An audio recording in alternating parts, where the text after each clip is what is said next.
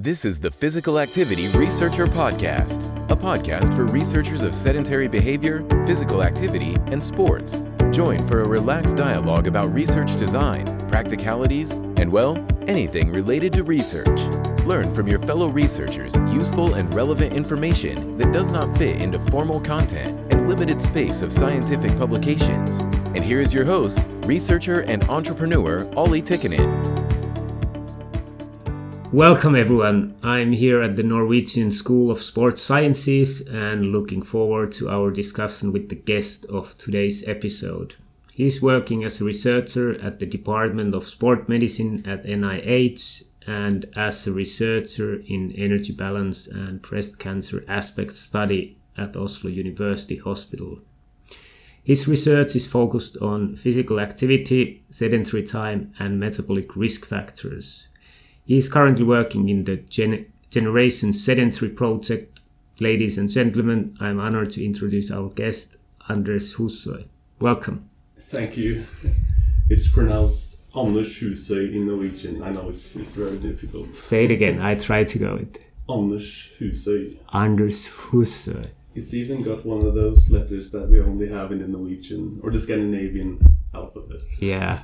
yeah. Usually I actually remember to ask that how do I pronounce the name and then I try but it still goes wrong. But yeah, that's that's good. Not that important. Yeah. No, it's I, I think it's it's our names and uh, and so on.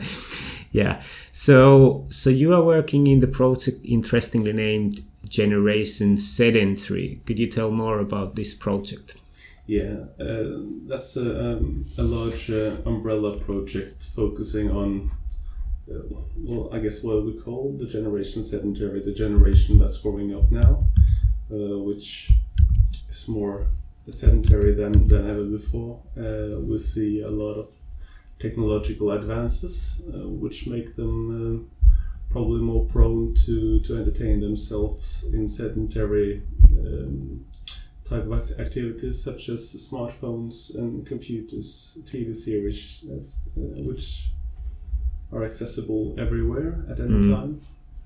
Uh, and my particular project is uh, is a follow-up study um, of a group of people that has been measured uh, at our place or at the NIH two times before.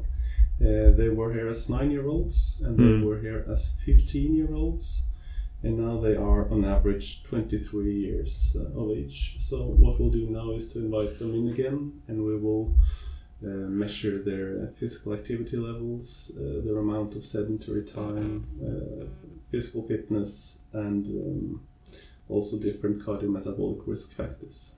All right, so quite a nice longitudinal setting of uh, yeah. 20 years almost? No yeah, uh, it's, 13 um, yeah. yeah. Yeah. And and what kind of things you have measured from them? What what variables you have measured? Um, we have uh, fasting blood samples uh, a DEXA scan on and the body composition. We have uh, a physical fitness measure. Um, and we have a questionnaire so we'll do the same again. Now they are grown ups, obviously, so um, their parents are not involved. They were involved the first two times. Hmm. Um, but now basically we want to see both how their activity levels have changed with objective measures. Um, and we want to see how their fitness levels have changed, uh, the risk for uh, developing cardiovascular diseases, how they mm have changed and whether or not maybe we could find some correlates of, of physical activity that can act as determinants so that we might figure out who uh, or why some people remain active and why some become inactive. Mm. Yeah. And you said questionnaires and also objective PA. Have, have you measured both or? Yeah, uh, the, the, the, questionnaires are more about um, behavior and, and attitudes towards uh, physical activity and health in general, mm. but yeah. also some short questions about um, diet uh, and, and general exercise habits that they have now. Yeah, yeah. So it's not uh, it's not really a physical activity questionnaire. So the physical activity measurements are from the ActiGraph uh, an objective measure. All right. Yeah. And you you measuring it from the waist or? Yeah, on the hip, uh, Yeah. same as uh, we've done earlier. Yeah. Yeah. So can harmonize the data. Yeah, as, as well as possible. It's, it's difficult with physical activity data. It's such a fluctuating variable in nature. Yeah. And and they are now 23. Have you already done the measurements for for this time point or? No, actually, we're, we're starting inviting next week. All right. hopefully. So we'll start call uh, and we'll see. I mean, we have 731 that we can reach out to. Uh, we have set a goal of including 400 Mm. of them. Uh, we know that we won't get everyone, but we have managed to offer them uh, 1,000 kroners, uh, Norwegian kroners, or Mm. about 100 euros if they Mm. participate, which we hope may be um, important to those who are in doubt. Uh, but of course, we don't know, and we hope that they will uh, participate. But it's always um, yeah, it's, it's uh, a lot of the, the study will be done in the, the data collection, and hopefully we'll get everyone. Um, most certainly, we will get um, quite a few, but I mean, if we get 400, I, I will be very happy. Yeah, yeah. I was actually about to ask about the dropout. How much is the how many you had when they were nine years old? 1300 uh, agreed, Yeah. I think, but I think we have data on about 1100. All right. So yeah. it's 731 now, and it's uh, likely to be around 400. So obviously, it's a massive dropout. Uh, and we know that's one of the problems of doing a longitudinal study. It's uh, kind of unavoidable, but we would like to keep that to a, as low an extent as possible. Obviously, this is also to do with the, the mechanisms behind the, the missing data, so to speak. Why why have they dropped out? Mm, yeah. because of course if they who drops out are um, completely different to those who uh, still remain in the study Mm, then we have no way of uh, predicting what their measurements would have been yeah. Yeah. Have you tried to track somehow that what why why have they dropped out? That what could be the reason? So. I wasn't involved in the first two studies but I know that the dropout analysis wa- was done after the first from the first to the second study Mm, so that's yeah. a report that I would like to read and I would also uh, look into to this when, when I get all the data And Yeah. I think it's unfortunately I think it would be very weird if it's a completely random pattern. Mm, I yeah. think it's more likely to be because of certain uh, characteristics or things um, perhaps related to physical activity and fitness in general. Yeah, Yeah. yeah. And you said that you can give small monetary compensation. Do you usually do that? And does it make a big difference? Like, Well, we'll, we've tried now. We don't usually do that, hmm, but we've tried now because the budget allowed it. Yeah, Uh, so hopefully it will make a difference. Um, but I mean, I, I read also quite a recent review uh, on how to keep as many as possible in your longitudinal study.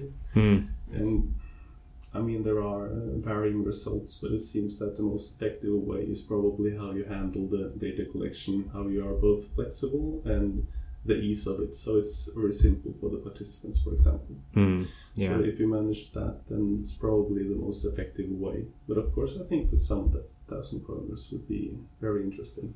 yeah. I think it might add add a little bit of Yeah. motivation in there. And so basically, you hope to have 400, and you have DEXA, and do you have a direct uh, VO2 max test? Yeah, it's a direct VO2 max test on, on a treadmill, um, and also a um, static static grip strength test. yeah, Um, yeah. So uh, we'll see. It's um, I think the first. I think the first VO2 max test was done on bicycle. Hmm. with an indirect measure. So we'll have to look into that as well, how we can convert that as um, good as possible to get them comparable.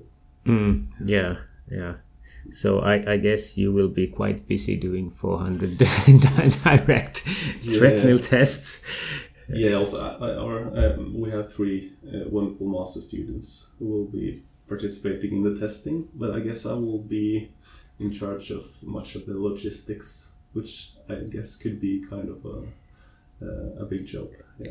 Yeah, I think always the I've been also there. Like the logistics, it's quite a big thing. Like arranging timetables with people, and if you have four hundred, I Yeah. I don't know.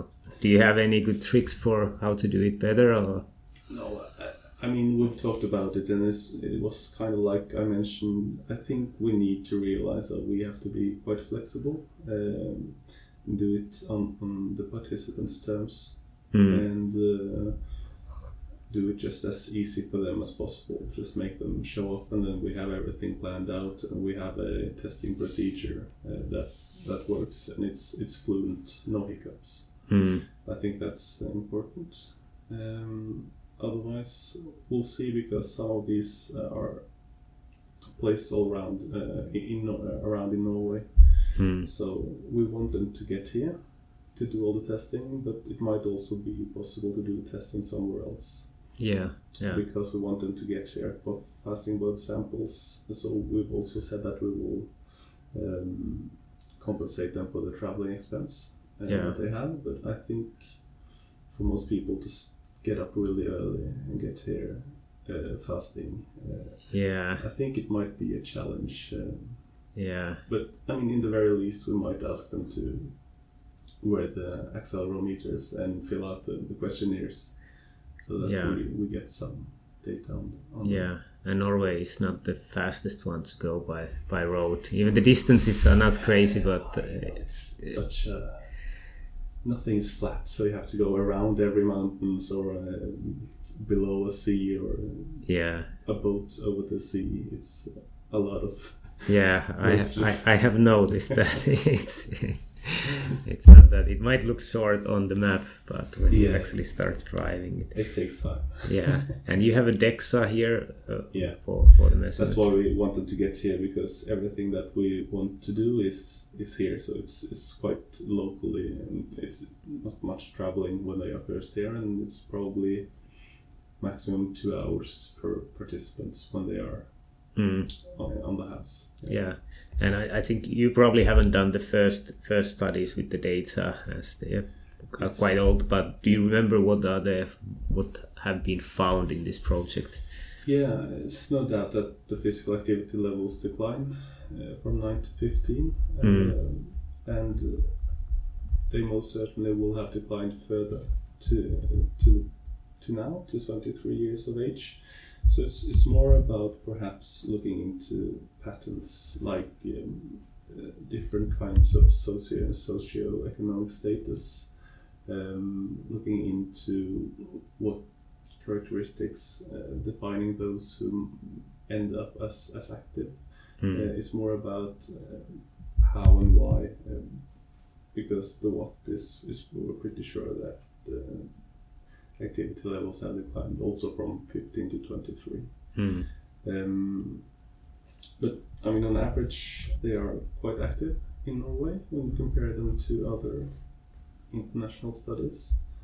But still, it's um, we see at least in the adult population that about two thirds do not reach the, the recommend, recommended um, levels of physical activity. Mm. Yeah. So it's um, yeah. I mean, if we knew a little more, perhaps, on why some people remain active and why some become inactive, then maybe we could design even more effective interventions than those we have now. Because it's it's difficult to intervene. It's Mm. usually done in school hours, uh, and we have some good ideas on what might be effective, but. No, no intervention have really been effective as, as to now. And I think we also, uh, the interventions are probably not time consuming enough. It's, it's generally too few hours perhaps to, to really change behavior. Mm, Yeah. yeah, yeah. It's not really an easy task to change behavior, No.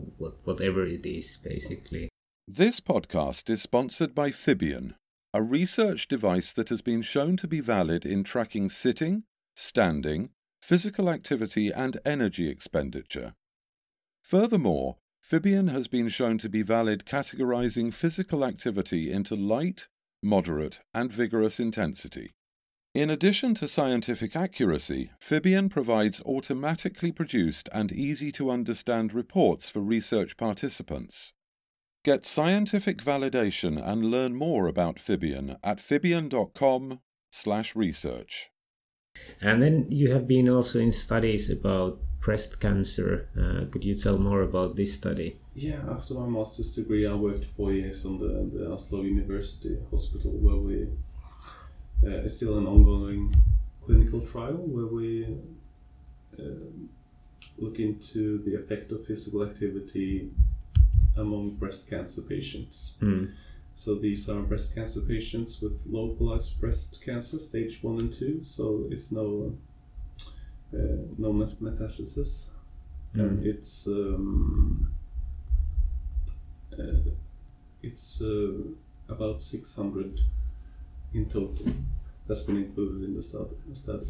So it's an intervention study where where half uh, gets an exercise intervention and the rest gets um, uh, regular care. And the aim of the study is to see if whether the exercise the first year after diagnosis um, can, um, well, in, in the long run, make them live longer, but also how it affects their metabolic profile Mm. and uh, if it uh, might be effective for for the side effects that we see that many many get from treatment, also long term side effects. And if it helps for that, then mi- it might be also easier for many of them to perhaps do things as uh, get back to work and uh, to function uh, normally and in general have a higher quality of life. Mm. So it's um, it's not really any results uh, out there yet because it's still ongoing in the data collection. But I mean, it will be really interesting to see because there are. I mean, it's, it wouldn't be the most uh, expensive way of improving health for the breast cancer patients by by doing physical activity. I Mm. think the big challenge there would be how do we actually get them to to do it. Yeah, yeah. And and you started already five years ago, and you said no publication yet, so it's quite a long intervention. I, I Yeah, see. I mean it's, it's a one-year intervention, um, but it's uh, it's been an, a rolling inclusion. Uh, so the inclusion have Hmm. uh, have um, gone from 2014 until now um, uh, uh, last year, and then we're still going through uh, the follow-up data. Mm, yeah. Yeah. And what kind of training program they have or exercise It's- program? It's it's mostly um, a cardiovascular program with uh, interval training on on uh, high intensity, and also some basic body exercise, um, strength exercises, Yeah. um, and um, and um, flexibility exercises. So it's um, it's more or less a program that you could do anywhere. You, you don't really really need much of um, an equipment to do it. Mm, So that was always the focus: try to do it outdoors and and do it in a group, so that you also uh, do it with other people. mm, Yeah. yeah. And high intensity to save time, or what was the? I guess I, I wasn't involved in the developing of the project, so I'm Mm. not really sure what the uh, the thoughts uh, thoughts behind it were. But I guess it was uh, uh, more perhaps to do with uh, with the, the fitness to do, Mm. yeah, the cardiovascular fitness, um, and perhaps the thought that it would be. Um, uh, the most effective way of exercise, Mm, but I'm not really sure. yeah, yeah, of course, yeah.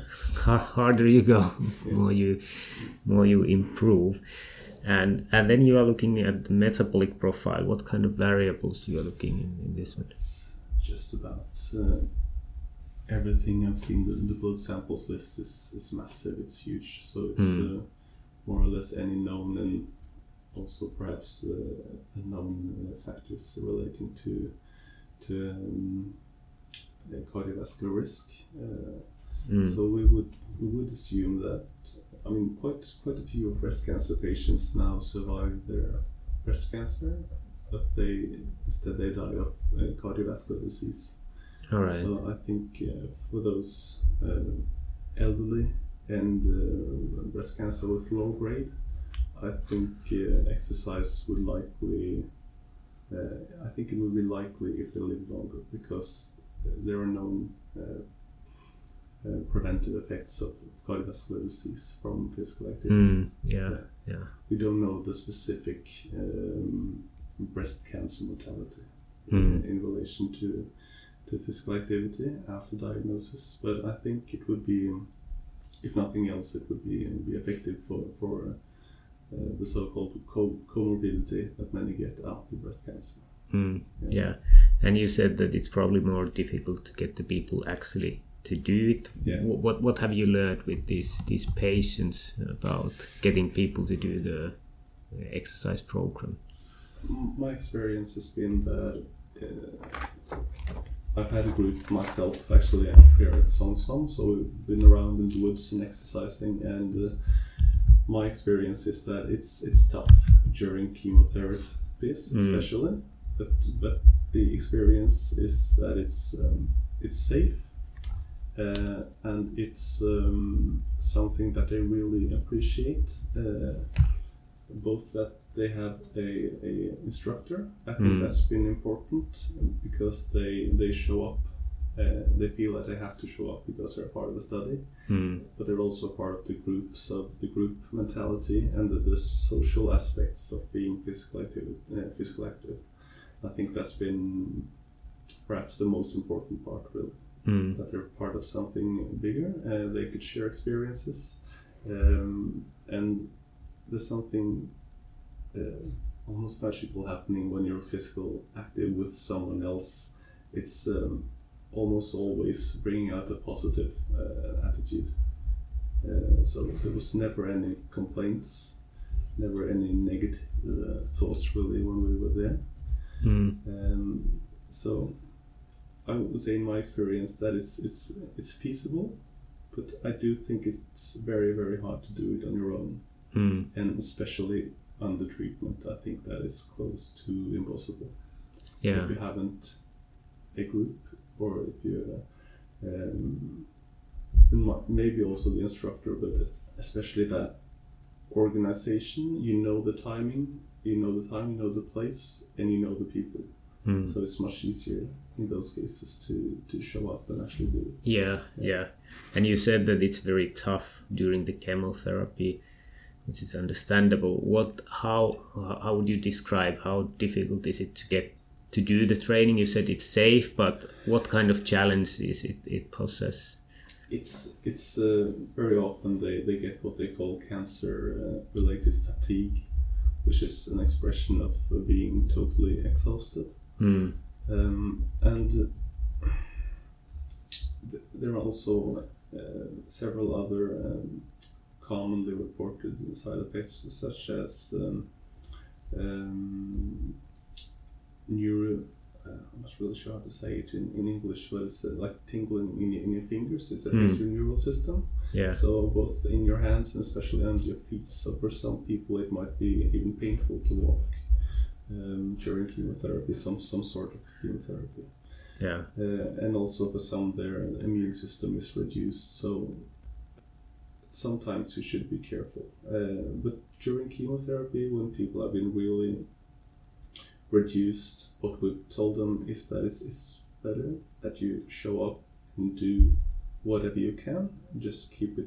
Um, you can stay calm. You don't have to participate as intensive in the intervals. You can you can just walk if you want to. You can walk your own route, uh, or you can stay with us. Uh, uh, and people have generally found that uh, motivating because when they're done with the exercise, even if they've just been a part of the walking, Hmm. um, they have a good feeling afterwards.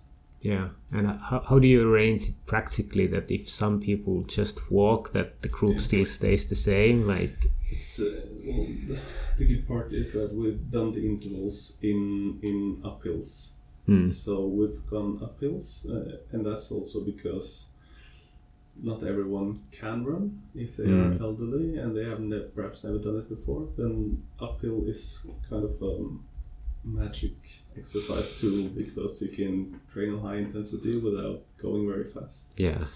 Um, so what we've done is that we've um, done the interval uphills and we've um, gathered after the interval in the Mm. breaks so that we're together again and then we go on. So the group was never really separated, um, not at least uh, to, to a big extent.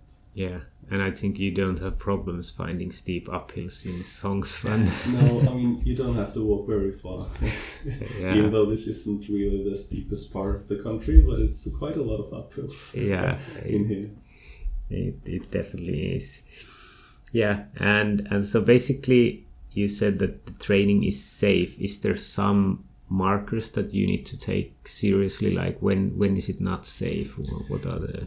in general, if you have an ongoing infection, then Mm. obviously you shouldn't exercise. Uh, and also, if you have um, a very low immune system, you Mm. should be, be careful. I mean, you can exercise, but, but probably not as intensive as uh, uh, as what we've we've done.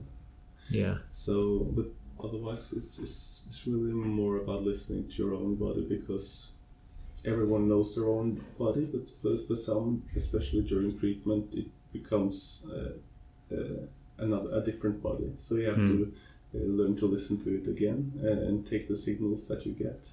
Um, And perhaps some days you shouldn't work out really intensive. I think it's always better to do something than Yeah. to do nothing. But uh, it might not be, be the time where you go out and you do 4x4 or uh, a really high intensive uh, session when you're on chemotherapy. Mm. Yeah. Uh, but otherwise, it's not no really not really any restrictions. Uh, of course, listen to the medical advice of your doctor. Uh, Mm. But um, I also uh, think that a lot of people get more warnings than they probably need because it's um, uh, a, a lot of um, nurses and, and doctors tell uh, tell patients on, on chemotherapy that they shouldn't really move, uh, try to stay as still as possible. And I think that is a kind of knowledge that we're evolving, and it's uh, probably something that's going to change in the future because this thing about exercising during during treatment is quite new. Mm. So I think it's a it's a, a knowledge that's evolving, but I'm quite sure that it's uh, not the advice that we'll give in 10, 20 Yeah. years time. So it might be your study, this project, that might uh, affect the guidelines. Or, a part of it probably Yeah, because yeah. it's it's, a, it's the biggest one that's out there now. I think. yeah. And I think there's trend in almost any any condition, whether it's a low back pain or something that Yeah. earlier they put you in a bed for two weeks, and then like, all right, now you can start doing something, and now it's like keep moving. And I think with with all of the conditions, it's almost the same. And and you mentioned about the tingling in the feet and so on. Is it just unpleasant, but you can kind of just leave Yeah. it be and just do, or how do you? so incredibly different. So what I've learned about breast cancer is that it's such a heterogeneous disease. Y- You have it's, it's called breast cancer, but it's it acts differently in, in very many people. So you can almost have fifty different subtypes of breast cancer, which would affect what kind of treatment you get. And then two people can get the exact same treatment and respond totally differently Hmm. in terms of side effects. So some people do this treatment with uh, a few or none side effects. That- Yeah. That's quite few, but there are people that report that. And most people get some side effects. But I would say that in my experience, probably the most normal is, is the kind of the tingling Mm. sensation or the numbness that you don't really feel what's going on. It's like you're walking on pillows. Mm. Um, but for some people, it's always uh, also kind of like a burning sensation Yeah. so that it's kind of painful to Yeah. walk. Um, and I know that now when you get these kinds of uh, uh, side effects, uh, usually they stop the, the cure a, a little earlier if, if it's get really profound in the, in the side effects. Mm, yeah. And you mentioned about the cancer related fatigue. Uh, have you noticed that if they do the training, how fatigued they are afterwards and how much they need recovery from the training? You know, it's, it's so difficult because what we do and when we do a, a randomized control trial, you get to get a, you try to get comparable groups. Mm. So every analysis you do is on group level. Mm. So if you want to do it on an individual level, ideally every person should be in zone control. Uh, unfortunately, that's not Mm. possible both to receive the intervention and do the control. So it's it's impossible to say because no doubt a lot of people have also been uh, on the, the the training and then felt like they were completely exhausted even the whole next day. Mm. Um, so it's very difficult. Uh, I guess a lot of people assumes that it would have been even worse if they hadn't been exercising. But that's a part of what we want to to see if there are any systematic differences between the intervention group and the control group and how they report their degree of fatigue Mm. during that first year and also later. Yeah, yeah. And you mentioned that the training intensity can can vary quite a bit. Do you, Yeah. are, are you actually tracking the intensity of every training session or? There was uh, it, it was done uh, on um, there, there was several different training sites and I think two of them were using um, uh, heart rate measure and devices, uh, Mm. but we didn't at our place. So we we did it in the pilot study, and there were in general a lot of um, user challenges, uh, Mm. which did that it didn't really um, work out the way that we thought. Mm. So we would have had to control it uh, quite systematically uh, to, to get the data that we wanted. Mm. Um, So what we did was just using a, a subjective scale, the Borg scale, Yeah. where um, we told them to basically when you do the, the intervals, uh, you shouldn't be able to talk in complete sens- sentences. So Mm. if, if you're able to do that, you're doing it to, to life. Let's have a short break and hear a few words from our sponsor. This podcast is sponsored by Fibion, a research device that has been shown to be valid in tracking sitting, standing, physical activity, and energy expenditure. Get scientific validation and learn more about Fibion at fibion.com/research. I see that the name of the project is energy balance and breast cancer. Is it Yeah. what is the part of the energy balance? Uh, I mean, this is also a big part of the project that uh, has uh, focused on, on the diet. Um, but I've, I've not been a part of that. But All right. the, the extensive uh, um, uh, measures of, uh, of the diet, both the questionnaires and diaries, but I'm not really sure about the, the specifics of these instruments because there are other people that's been responsible for that hmm. that part of the study. Yeah, yeah. And and do you have any any things that you have learned in this project that you would like to share that are usually not in the scientific publications? That what kind of Well, not not really other than that it's um, it's even though it's it feels like you cannot walk or exercise, uh, it's it's always possible to do to do something, uh, and I think it's about also focusing on on the small things because I think the the whole physical activity recommendations and how um, uh, walk more, exercise more. I think it gets quite quite, quite polarized.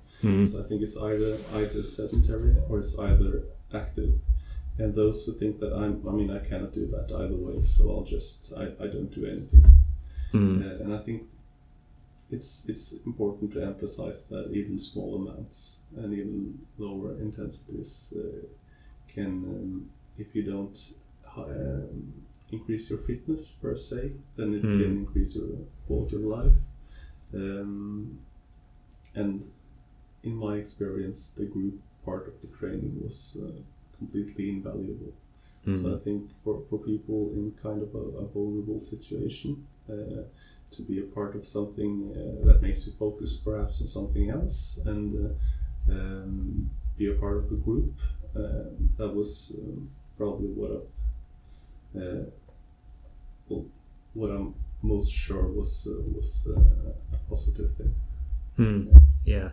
And and how do you see that now the guidelines is that the medical personnel might say that don't move? Uh, what, what do you think it, it should be the guidelines uh, related to sedentary behavior and all the way to higher intensity activity?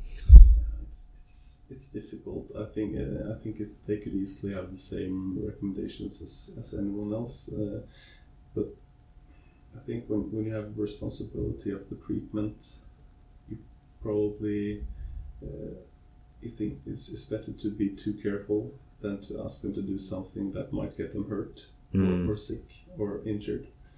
Um, so I mean I, I kind of understand that, and until we have some good data, uh, it's kind of understandable that that's the advice that they get. Hmm. Uh, because they look weak as well. Uh, it's, it's something about when you're under treatment, uh, you feel weak and you look weak to everyone else. Hmm. Um, but when you're out exercising, there's no doubt that, that everyone can do something. Hmm. You don't have to run. You don't have to.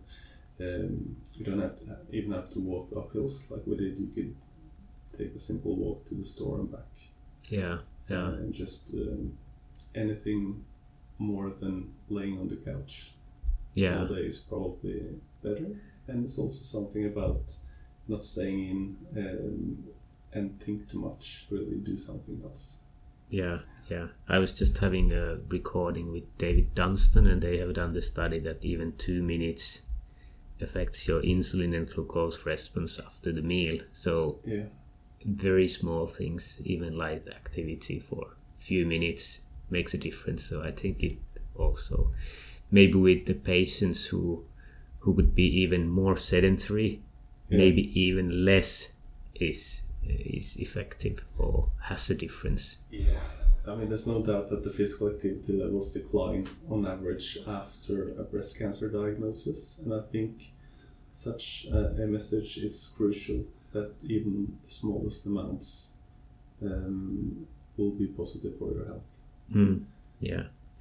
And is there any any other project you are working on, or is it these two that you? It's it's uh, these two, and it's um, or I mean now it's it's basically here on the NIH. I was much more involved on um, the Oslo University Hospital before. Hmm. Now that part of it is almost over for my part at least. Yeah. Um, but I mean that's been my research career really so far. Uh, these two kinds of uh, studies, two different kinds of studies, but uh, yeah, we'll see now. I, I'm much more in charge of this one Yeah. uh, because it's kind of my PhD project, and uh, it will be very interesting to kind of start a study and complete it. And uh, I mean, you get a different relation to the data when you've done pretty much everything. Mm, yeah, done done 400 VO2 max tests, so I, I can see that. And and I want to ask, like I, I checked the Shanghai rankings of sports sciences, and I saw that the uh, the NIH was ranked number two in the world from sports sciences. How how is it to work work in a, in an institute like this? It's it's amazing. I mean, I feel truly privileged to be a part of the the research team here. Um, it's it's a it's an open door policy, which means that you can go to anyone, uh, basically at any time, and, and ask for things. Uh, and I know in a lot of research um, um, societies or milieus, it's it's kind of hierarchical. So you don't Mm. go to the professors if you're a PhD candidate. Uh, um, and uh, I think it's also uh, um, a really positive side here that uh, we all, always emphasize that you um, that we're a team and that if you do a good job, then you should be honored for it. Um, and it's kind of a unique um, uh, knowledge here as well because uh, we've done these kinds of longitudinal and cross-sectional studies for Mm. a long time in, involving physical activity. So a lot of experience on measuring physical activity, and a lot of researcher who produces quite a lot of uh, scientific work. Mm. So I mean, it's uh, it's really an honor to be here and to learn from um, from those who has done this for many years. Yeah, And also the social is also something about the social um, milieu, which is uh, an environment which is really great, both among the PhD candidates, but also among um, across different uh, genders and age levels. It's it's really it's not a difference uh, no matter where you work or what you do.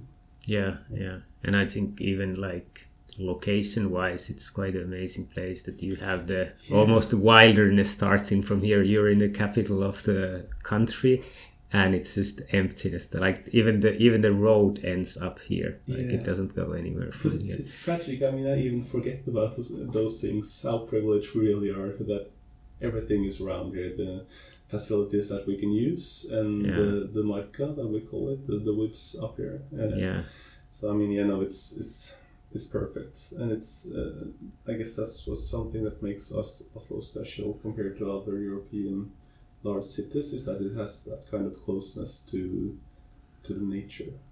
yeah, Yeah. yeah. I think not many listeners probably haven't been in Oslo, but it's quite amazing that you have like the forests are just there and all the big hills and you can see people coming with the metro here Yeah. and just with their hiking bag and they go to sleep in a tent and they Yeah. take the metro back the next day or something like this I, it's not many many capital cities that you do such a thing No, and we have a special relation to the woods. I think it's um, kind of an adventurous people. I guess we have our own term that we call friluftsliv, which is just like outside living. Mm. Not quite that, but Yeah. it's kind of an expression that relates to that. And it's um, a big part for many going out, just taking a walk, but also bringing a tent, a fishing rod, perhaps, doing things like that. It's an important part of life for men. Yeah, yeah. It's Yeah. it's an interesting term, the friluftsliv. Like in in Finnish language, we we don't have that. We have word ulkoilu, which is kind of exercising outside, but we don't have this kind of tent living and exercising. I think your friluftsliv includes Yeah. quite That- many things. At It's- least my understanding of it includes that part as well, but it's, it's basically just anything uh, moving outside.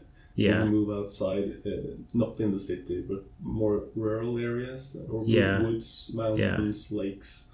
yeah, Uh, anything you do basically there would be called uh, friluftsliv. yeah, yeah. That's that's very interesting here. And when do you plan to get your PhD finished?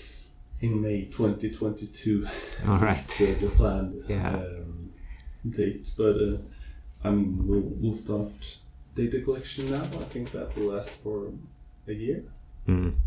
probably. Perhaps even a little longer. We'll see. Yeah.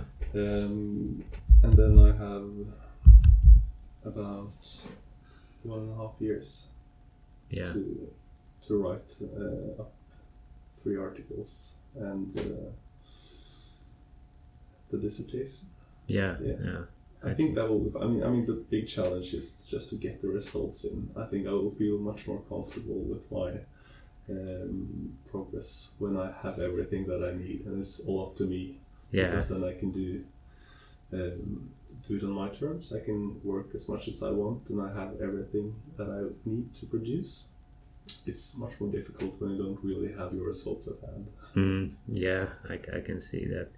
And and uh, still the last last question: Where do you see yourself in 10, 15 years? Where do you want to be, uh, career wise?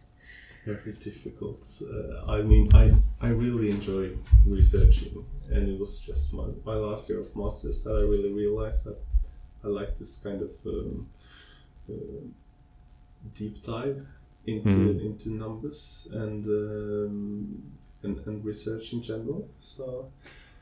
I guess I, I would prefer to continue with researching I Mm. think also, if it's possible, uh, that me and my um, cohabitant that we will go abroad perhaps after the PhD for perhaps one year, uh, Mm. see something else, um, work somewhere else, uh, get some other impulses, broaden your network, stuff like that. Yeah. I mean, in ten years, it's it's difficult. Yeah, it goes on record, so you can then go back then Yeah, um, whether you went. if everything goes in an optimal sense in the way that I feel now, I guess um, I guess in the long term that a, a professor uh, that I qualify to be a professor would probably be the optimal right now. But Yeah. these things change and suddenly your life takes another direction. yeah, So uh, I, I wouldn't bank on it, but uh, I think I will continue with research. yeah, Yeah. yeah, I will. I will get back to you in ten, 10 years, years. and we will have a new, new interview. Uh, it was a pleasure. Thank you for joining the podcast. Likewise, thank you for having me. This podcast is sponsored by Fibion. Get scientific validation and learn more about Fibion at fibion.com/research. The Physical Activity Researcher podcast has created an activity tracker purchase guide for researchers. Get your free copy from the link in the podcast description.